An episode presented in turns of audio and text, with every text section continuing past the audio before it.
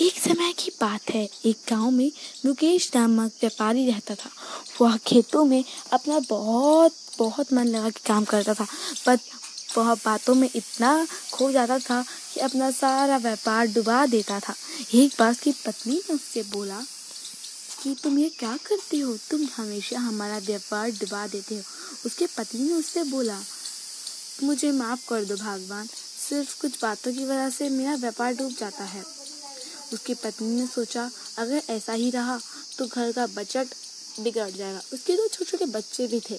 उसकी पत्नी ने बोला, कल से तुम खेत में काम करो, मैं कोई काम ढूंढती हूँ। उसकी पत्नी डोसा बहुत अच्छा बनाती थी। उसने सोचा कि एक दो दिन देख लेते हैं। अगर व्यापार अच्छा चला तो उसे चलाएगी, वरना वो कुछ और काम देखेगी। उसकी पत्नी डोसा बना, उसकी पत्नी डोसा बनाने का व्यापार शुरू करती है और इसका व्यापार अच्छा जाता है। उसकी उसका काम अच्छे जाने की वजह से उसके पति को उसे चलन होती है वह खेतों में कितनी ही मेहनत कर ले, पर अपनी पति से ज़्यादा, पत्नी से ज़्यादा कमा नहीं पाता था। क्योंकि जब वह काम करता था, तब उसके कुछ दोस्त आते थे उससे कुछ उधार लेते थे और उसे लौटाना, लौटाते नहीं थे और बातों में फंसा के वहाँ चले जाते थे। इस बात से रमेश के घर में बहुत नुकसान हुआ। बच्चों की पढ़ाई तक बंद करने पर आ गई। तब उसकी पत्नी ने उसे समझाया कि आप ऐसी गलतियाँ ना करें।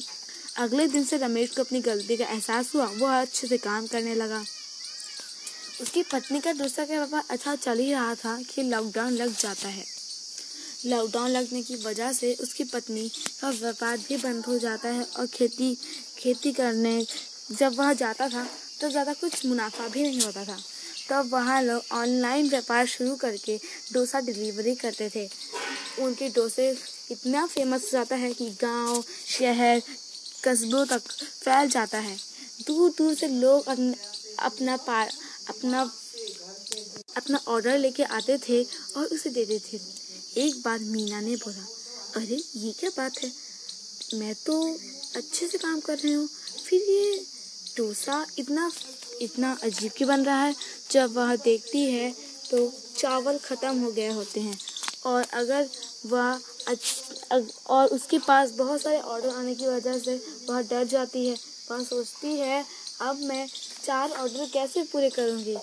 और चार ऑर्डर कैसे पूरे करने के वो दुखी होकर एक जगह बैठ जाती है।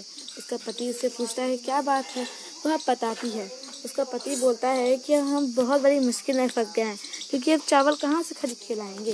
अब तो लॉकडाउन लगा है। कैसे तरह से उसका पति किसी दुकान से चावल लाता है? उसकी पत्नी उसका सारा साथ दे के चार के चार ऑर्डर पूरे करती है। इसके बाद एक बहुत बड़ा बिजनेसमैन आता है और उससे उसका अपॉइंटमेंट लेता है। वो बहुत खुश हो जाती हैं और उनकी लाइफ सकुशल बीतती है। Thank you